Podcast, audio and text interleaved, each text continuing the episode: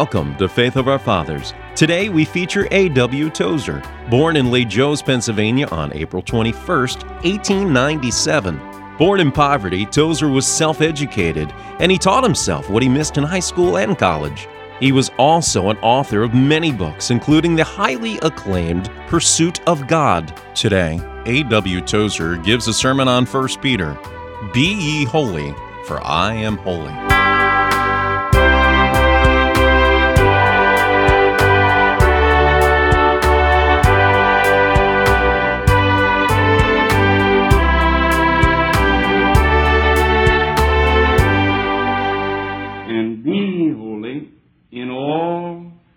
Departments, everywhere throughout your entire life. Now, the apostle here exhorts us.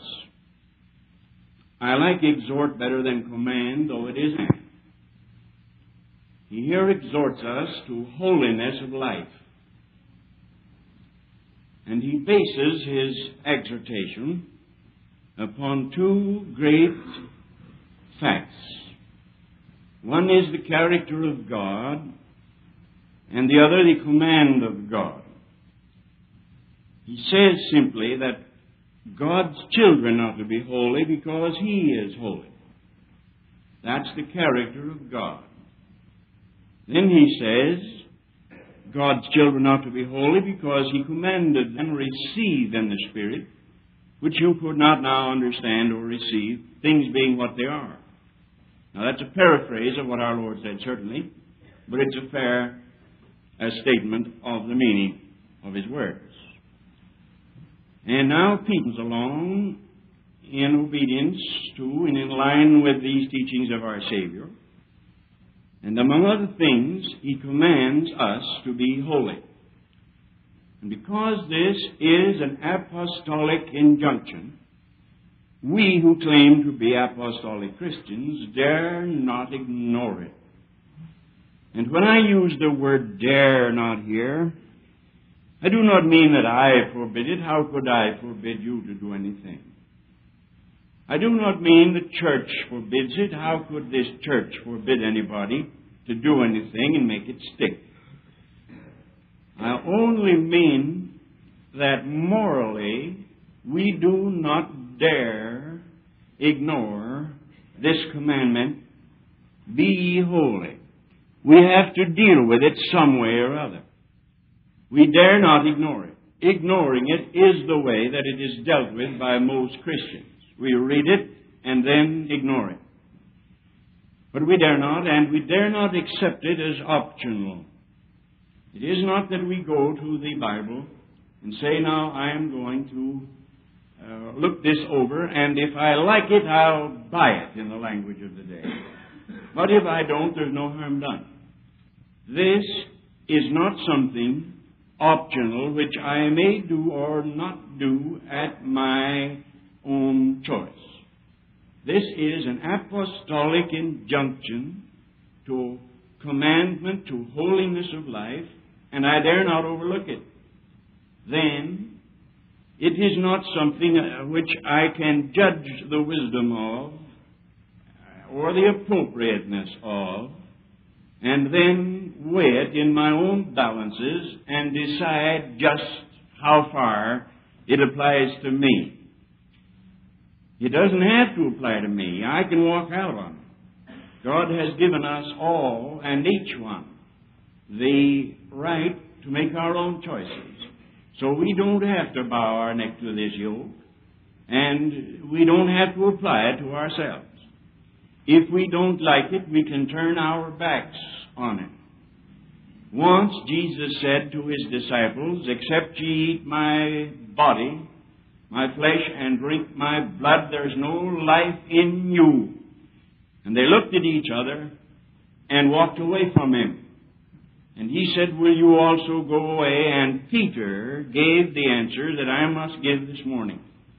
Peter said, Lord, if we wanted to go away, where would we go? Thou hast the words of eternal life. Those were wise words indeed by the man of God. So I say that we do not need to listen to the apostolic injunction. We do not have to obey it. There's only one place where the Bible is, but there are a million places where it isn't. And you can always find a place where it isn't. There's only one kingdom of God, but there are lots of other places. And if we don't like it, it's always possible for us to reject it. But I say, Lord, how could we reject it?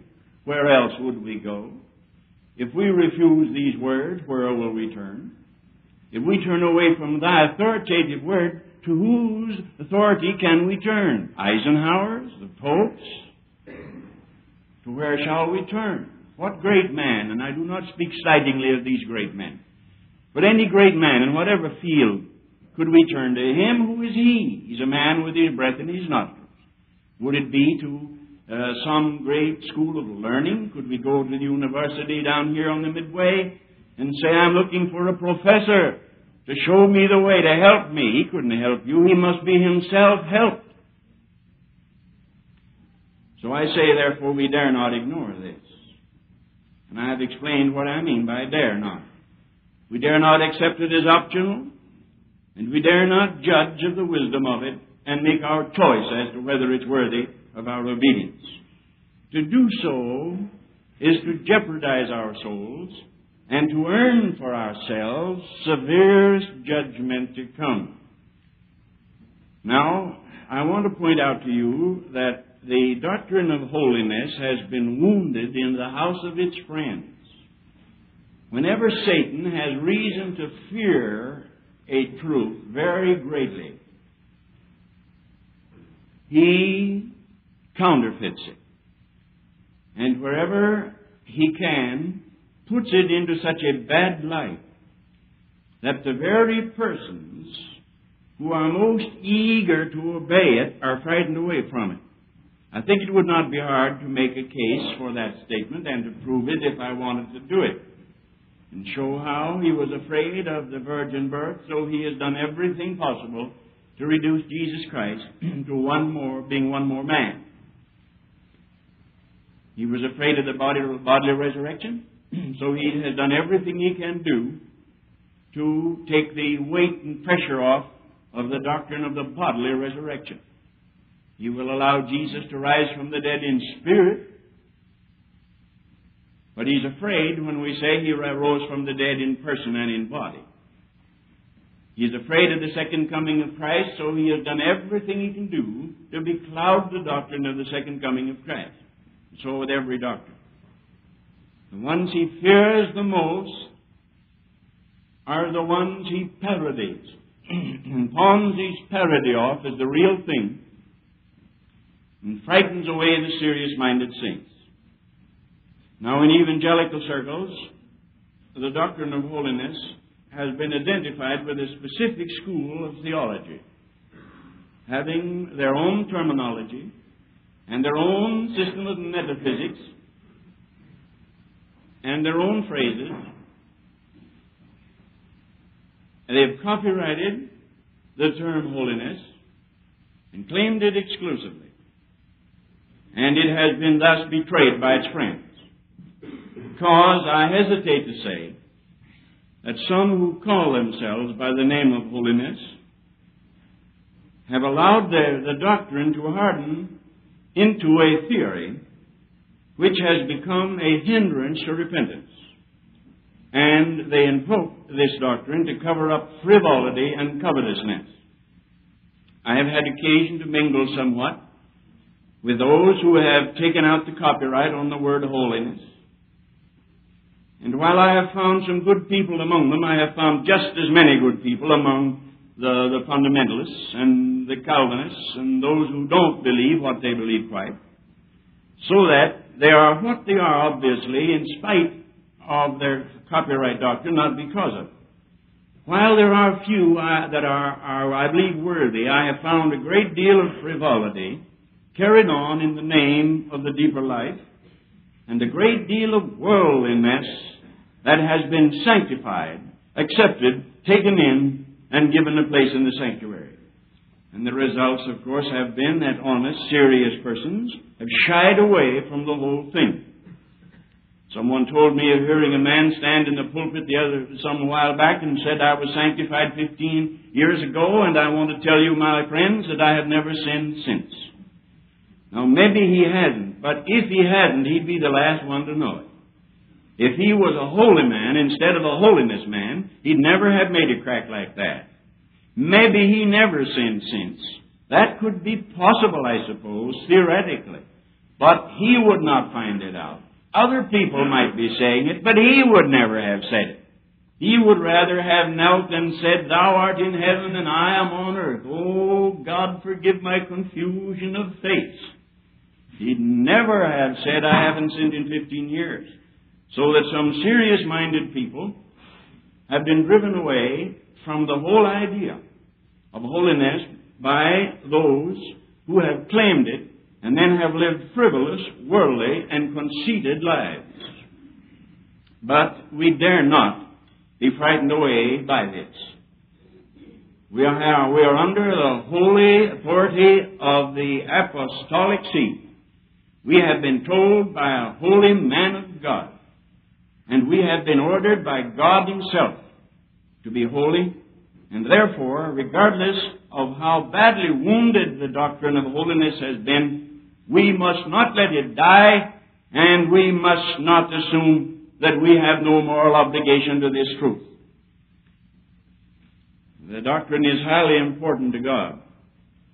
It must be highly important to God because I have personally counted in an exhaustive concordance and have found that the word holiness occurs 650 times in the Bible, or the word holy, holiness, then I have not counted in my, the King James the other word, sanctify and sanctified, which is the same word exactly, only in our English different, so that the count would no doubt jump up near to a thousand and 650 times. Now, this word holy is used to describe the character of angels and of heaven itself and even of God. It is written that the angels are holy. And those angels who look over the battlements to gaze down upon the scenes Uh, of men, mankind, are called the watchers and holy ones. And it's written that the angels are holy. And then heaven itself is said to be a holy place and that no unclean thing can enter in. And God is described in the term by the adjective holy, Holy Ghost, and Holy Lord, and Lord God Almighty, Holy Lord God Almighty. Those words are used of God throughout the Bible, showing that the highest adjective that can be ascribed to God, the highest attribute that can be ascribed to God is that of holiness, and that in a relative sense, the angels in heaven itself partake of the holiness of God. And then again, its absence is given as a reason for not seeing God. I know the grotesque interpretations that have been given to the text, without holiness no man shall see the Lord. But because some people, in order to support their patented theory, have misused the text, that is no reason for my throwing the text out holiness without which no man shall see the Lord, that does mean something. And what it means ought to disturb us until we have discovered what it means, and then having discovered what it means, we have met its conditions. Briefly, I want to tell you the meaning of the word. In the Bible, it means moral wholeness. Actually means kind, Holy means kind, merciful, godly, pure, blameless. Means kind. Means merciful. It means godly. It means pure. And it means morally blameless.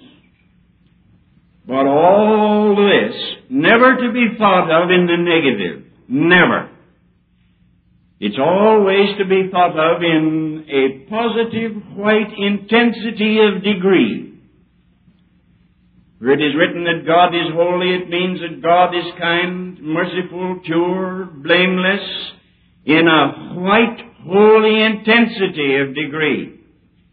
And when used of men, it means the same, certainly not the same degree as God, not absolute holiness, but it means an intensity of a degree of holiness that is not negative but positive, and it means that it can be tested and can be trusted. A holy man can be trusted, and a holy man can be tested. Some people's piety will not stand up under test. Some of us are afraid. Once, when God was taking Israel through a certain section, He went ahead of them and warned them. He said, Now don't take them this way because there's a fight on over there, and they're so green that they'll run away if they see the fight. The Lord steered them around a battle lest they all get excited and flee in disorder into the wilderness. He knew their weakness and steered them around it. So there are those of us who are holy, but we're afraid of the tests that'll prove whether we're holy or not. And we can't always trust ourselves. But a holy man can be trusted, and a holy man can be tested. And wherever there is a breakdown of holiness, there, there is a proof that there were never any real degree of holiness there in the first place. Now, not only this moral wholeness, there is one great religious thinker who's just gone, a German, a Lutheran man, whose question dealing with the question of holy and the idea of the holy has greatly intrigued me, and I believe also instructed my heart. And this man says that the word holy, as originally used in Hebrew, did not have, first of all, the moral connotation. That is, when it says that God was holy, it did not mean, first of all, that God was pure. That was taken for granted. It did mean that later. It did come to mean that, as I've explained. But that he says the root original meaning of the word holy was something other than, something that lay beyond, something strange and mysterious and so different from and awe-inspiring. And that is in the Word too. You'll find it there.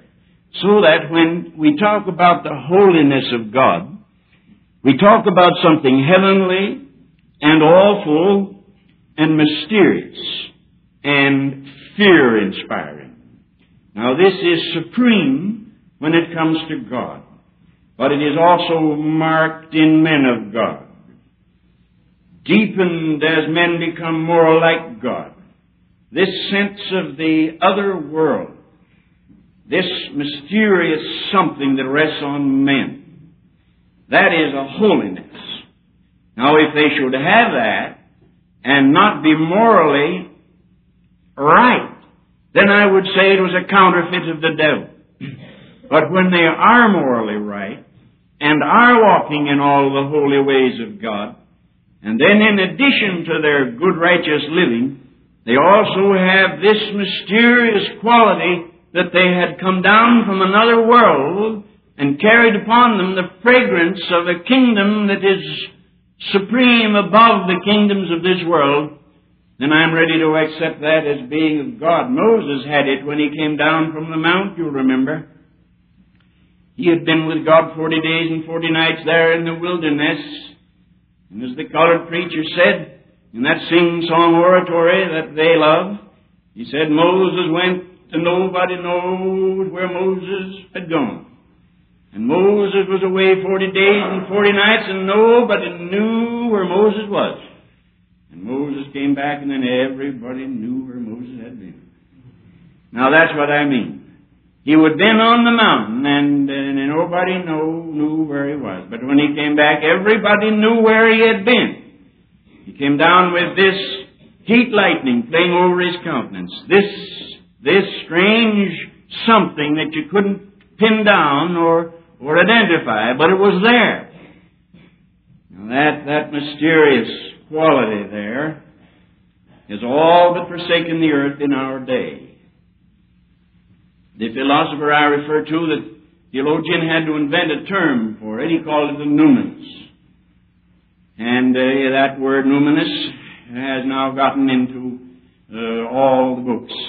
But he invented it to mean that that overplus of something that is more than righteous, but is righteous in a fearful, awe-inspiring, wondrous, heavenly sense, and glowing with a mysterious fire.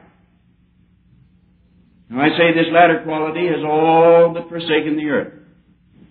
God has been reduced to our own terms. And we are now told to gossip the gospel and sell Jesus to the people. And it's been reduced, I say, to a place where men may be righteous. I don't say that they're not, but I say that we have missed and lack that quality, that overtone of something. Now, this mysterious fire was in the bush, you'll remember. Fire doesn't frighten people. Small fire doesn't frighten people. It's only when it gets out of control and your loved ones or other humans are there that it becomes a portentous and fearful thing. Fire is not, no one's afraid of fire. And yet here was a man who knelt beside a bush where a small fire burned and hid his face, for he was afraid. And there was that quality that was mysterious. And later in the mountain yonder, I repeat, when with the voice of the trumpet, Moses shook until he said, I am fearfully afraid and quake. And then that Shekinah that was over Israel, of all the figures in the Bible, and this is more than a figure, it's a symbol, of all the symbols in the Bible, I know none. No other that is so satisfying, so, so deeply satisfying as the symbol of the Shekinah. I use it often and often refer to it in my preaching and praying because it to me sums up wonderfully this holiness of God present. There was that, there was that cloud hanging over by day, plainly visible. That mysterious cloud, not made of water vapor, not a shadow cast somewhere, but a mysterious cloud. And at night, as the light of the day faded away, that cloud began to turn incandescent. And when the darkness had settled, it shone brightly like one vast light hanging over Israel. So every tent in that diamond shaped tent city was lighted fully by the strange Shekinah that hung over. Nobody had built that fire. Nobody put any fuel to that fire. Nobody stoked that fire. Nobody controlled that fire. It was God bringing Himself within the confines of the human eye and shining down wouldn't it be wonderful to have lived? Wouldn't it be, have been to have lived then? To take your little baby by the hand when he was big enough to toddle and say, let, want to show you something wonderful. Want to show you something. Look. Look at that. And have the little lisping fellow say, what is it, Mama? And you say, that's God. That's God. Moses, our leader, saw that fire in the bush. Later, Moses, our leader, saw that fire in the mountain. And now, since we've left Egypt, that fire has hovered over us now all these years maybe 10, maybe 20, maybe 30 years. That fire is there. But how do you know there's a God, Mama? There's the fire. There's that mysterious overplus from another world that has no connotation of morality particularly. That's all taken for granted. It has only a connotation of the reverent and solemn and awe-inspiring and terribly different and wonderful and glorious. And that was there. And then it was in the temple when, when they had built the temple. When Moses had built the tabernacle, then when the temple was built, And then when the fire came down at Pentecost, it was that same fire again, and it sat upon each of them. And it rested down upon them with a, an invisible visibility. A visibility that was yet not exactly visible and certainly would never have photographed if they'd have had cameras, but it was there. It was a sense of being in or surrounded by this numinous, this holy element. And so strong was it that in Jerusalem the Christians went on Solomon's porch and the people stood off from them as wolves, they say, stand off from a bright campfire. And looked on, and it said they durst not join themselves to them. Why? Had there been any prohibition? Was any man standing there with a sword saying, Don't come near? No.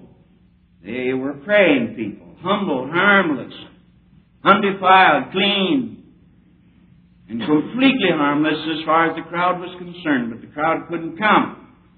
They didn't rush in and trample the place down. They stood away from Solomon's porch because there was a holy quality there they couldn't come up to. And when Paul was explaining the mysterious fullness of the Holy Ghost in the book of Corinthians, he said, Some of you, when you meet together, and you obey God and God speaks, there is such a sense of God's presence there that the unbelievers fall on their faces and go out and report that God is with you indeed. Now, that emanates from God, as all holiness emanates from God. My dear people, if we are what we ought to be, if we may see to it that our conversation, the whole sum of our lives, beginning with the inner life, becomes becoming more and more godlike and Christ-like, less and less like the things of this world, more and more like the things of the world above. I believe there will be upon us something of that. I have met a few that have had this on them. And I don't hesitate at all to say to you that it has meant more to me than all the teaching I've ever had. All the te- Bible teachers that I ever have taught, and I thank God for every one of them. I stand indebted deeply to every Bible teacher down the years. But they did little but instruct my head. But the brethren who had this strange thing on them, instructed my heart. Some weeks ago, there appeared an article called The War of the Ages in the Alliance Weekly. It was sent to me by the widow of my friend Emil Sawulka of East Africa.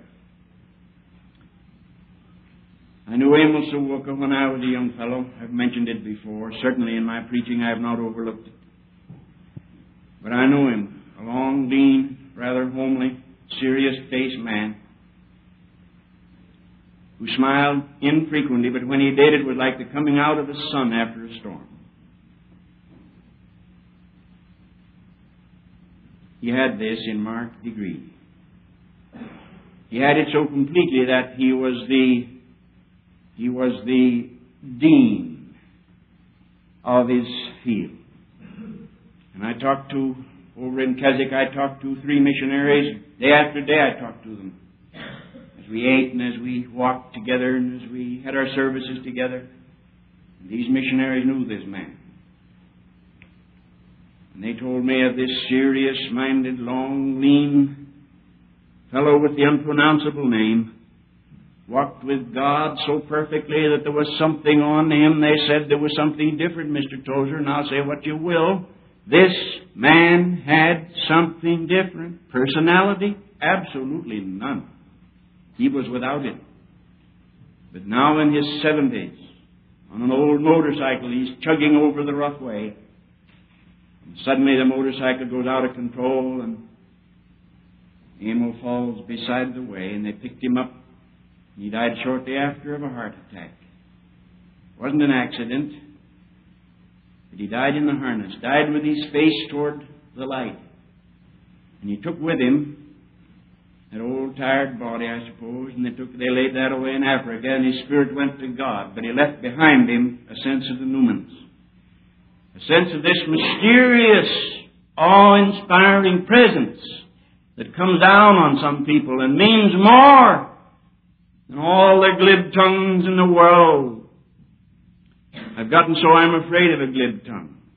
I'm afraid of the man that can always flip his Bible and answer your question. He knows too much. Afraid of the man who has thought it all out and has a dozen epigrams that he can quote. That he's thought up over the years, settle everything spiritual. Brethren, I'm afraid of it. There is a silence sometimes that's more eloquent than all human speech. Sometimes there is a confusion of face and a bowing of the head that says more divine truth than the most eloquent preacher can say. And so he says, Be holy as and for I am holy. First bring your life morally into line that God may make you holy, and then bring your spiritual life into line that God may settle upon you with the Holy Ghost. That there may be upon you that quality of the wonderful and the mysterious and the divine. You don't cultivate it and you don't even know it. But it's there.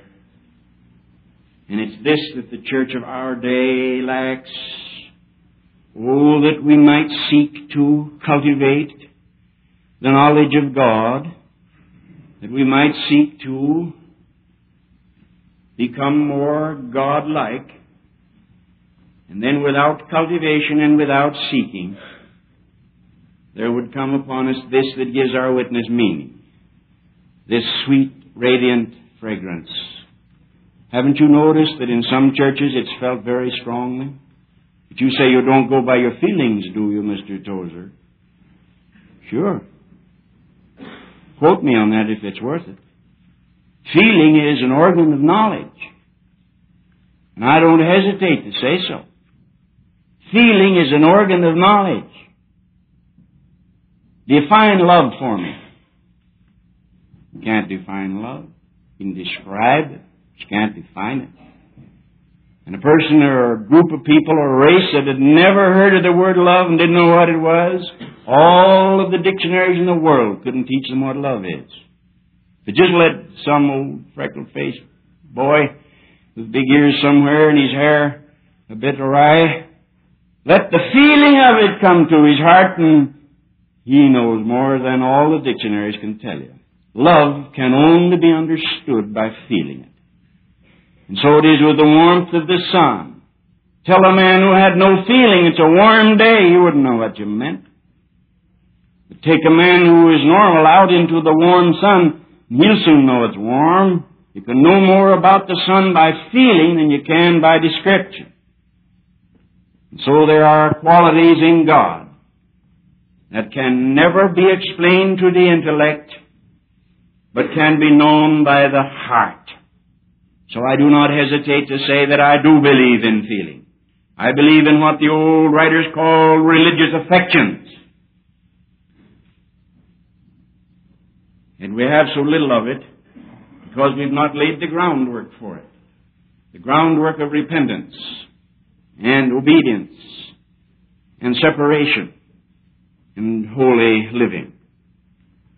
And if we lay the groundwork thus, you will find there come, will come to us this sense of the otherworldly, this presence of God that will be wonderfully, wonderfully real, so that when sometimes as a religious prayer cliche, we pray the little expression, Oh God, draw feelingly near, we're not too far off. Some would wave us off on that and say, You're off the track. I'm not sure. Oh God, come feelingly near. He came feelingly near to Moses at the bush. He came feelingly near to Moses on the mount. He came feelingly near to the church at Pentecost. And he came feelingly near to that Corinthian church when the unbelievers went away awestruck. to say God's in the middle of them, God's with them. Oh, how we need this in our day. Let us pray.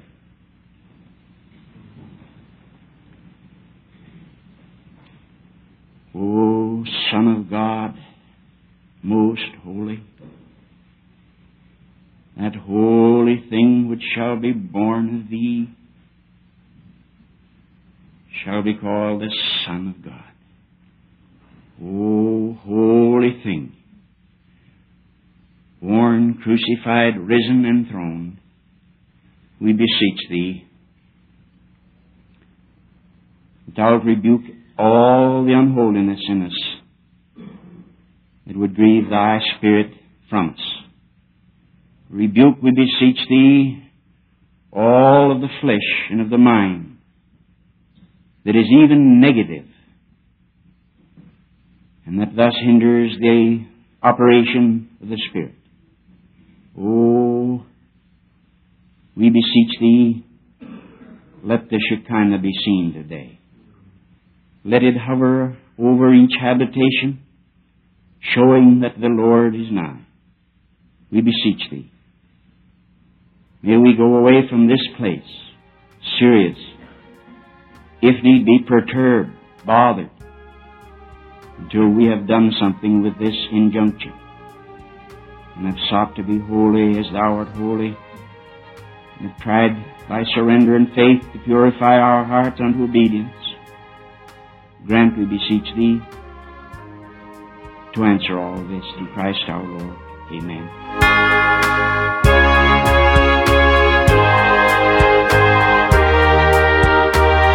This sermon by A.W. Tozer is provided courtesy of the archives of the Christian and Missionary Alliance. Listen to Faith of Our Fathers each Saturday and Sunday to hear more great 20th century preachers.